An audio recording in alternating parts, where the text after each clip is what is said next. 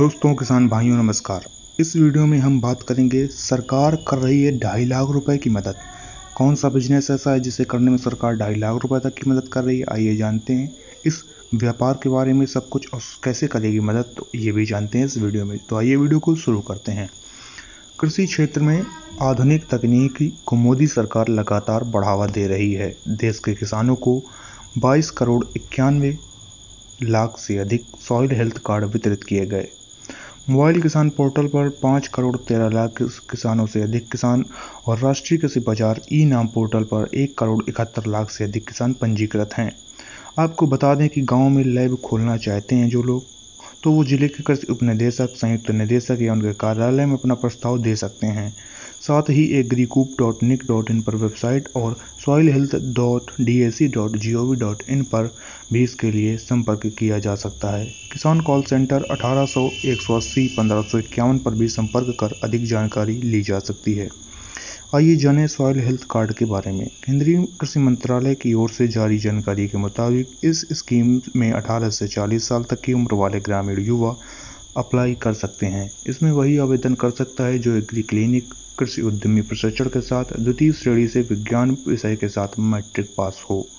इस योजना के तहत मिट्टी की स्थिति का आकलन नियमित रूप से राज्य सरकारों द्वारा हर दो साल में किया जाता है, ताकि खेत में पोषक तत्वों की कमी की पहचान के साथ ही उसमें सुधार किया जा सके।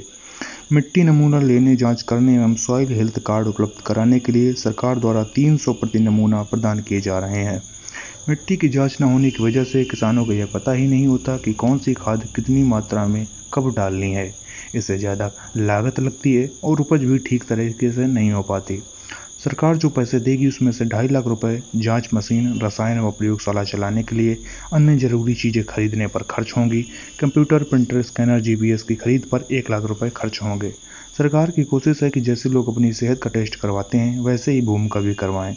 इससे धरती की उर्वरा शक्ति खराब नहीं होगी और सॉइल टेस्टिंग लैब दो तरीके से शुरू की जा सकती है। पहले तरीके में लैब एक दुकान किराए पर लेकर खोली जा सकती है। इसके अलावा दूसरी प्रयोगशाला ऐसी है, जिसे इधर उधर ले जाया जा सकता है।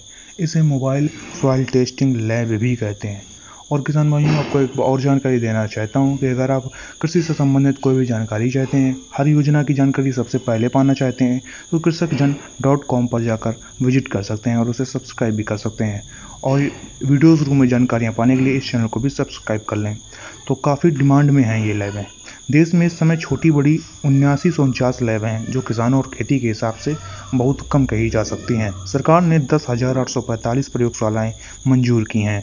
राष्ट्रीय किसान महासंघ के संस्थापक सदस्य विनोद आनंद जी कहते हैं कि देश भर में चौदह दशमलव पाँच करोड़ किसान परिवार हैं। ऐसे में इतनी कम प्रयोगशालाओं से काम नहीं चलेगा।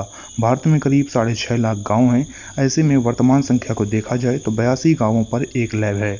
इसीलिए इस समय कम से कम दो लाख प्रयोगशालाओं की ज़रूरत है। कम प्रयोगशाला होने की वजह है। ठीक तरीके से जाँच नहीं हो पाती है। तो कैसा लगा वीडियो? कमेंट बॉक्स में बताएँ और आप क्या चाहते हैं अपने क्षेत्र में सॉइल टेस्टिंग लैब का होना, ये भी कमेंट बॉक्स में हमें ज़रूर बताएँ। वीडियो को लाइक कर दें और चैनल को सब्सक्राइब कर घंटी के निशान को ज़रूर दबा दें ताकि आने वाले सभी वीडियोज़ आपको मिले सबसे पहले। धन्यवाद दोस्तों, धन्यवाद किसान भाइयों।